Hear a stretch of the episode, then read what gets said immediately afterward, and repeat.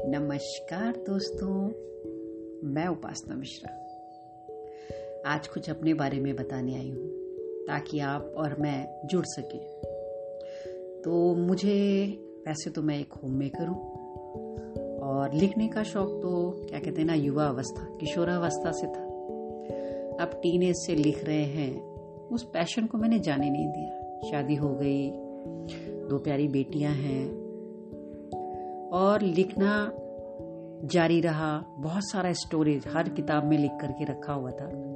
फिर मुझे मौका मिला कि मैं प्रतिलिपि में जुड़ी और प्रतिलिपि में जुड़ने के बाद मैंने बहुत सारे आर्टिकल्स पोएम्स स्टोरीज लिखी, जो कि आप चाहें तो पढ़ सकते हैं। कुछ धारावाहिक भी एक दो लिखे हैं।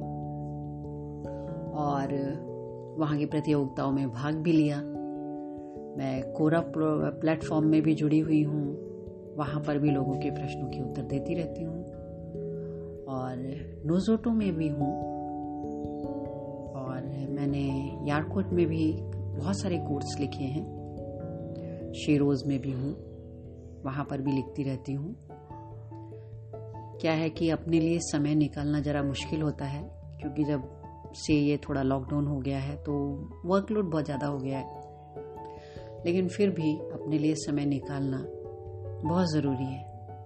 क्योंकि जब आप अपने लिए समय निकालते हो मतलब आप अपने लिए कुछ करते हो। और अपने लिए करते हो तो आप अच्छा महसूस करते हो। ऐसा मेरा मानना है। मैं ज़रूरी नहीं कहती कि सभी लोग ऐसा करते होंगे या करना पसंद करते हैं।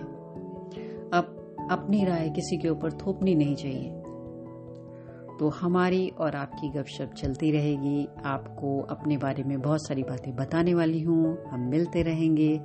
ये था हमारा और आपका पहली बार का मिलना। Okay bye